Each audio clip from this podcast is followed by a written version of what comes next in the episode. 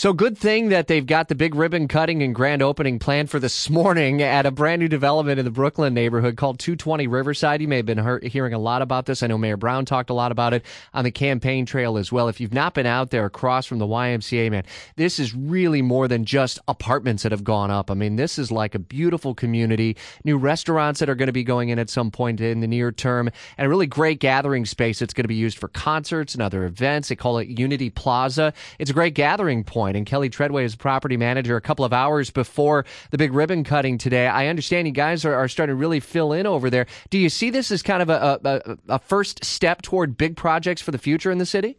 Absolutely. Jacksonville has just really been thirsty for this type of project, and we have had a huge turnout and interest in the area. The energy surrounding the project has just been electrifying. What, what makes it so unique? So unique that you can live, work, and play all in the same area. It is the perfect, like the heart of Jacksonville. You can get anywhere just by walking. The walkability is fantastic.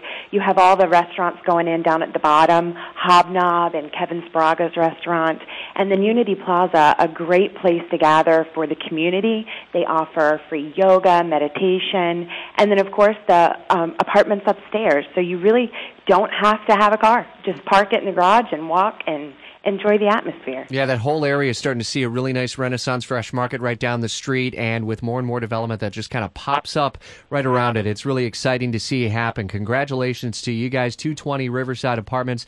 Um, you can head there, 220riversideapartments.com, the big uh, grand opening and ribbon cutting. Yes, they've been open for a while, but it's all happening later this morning with all the big dignitaries from Jacksonville down there. WOKV News Time, 812.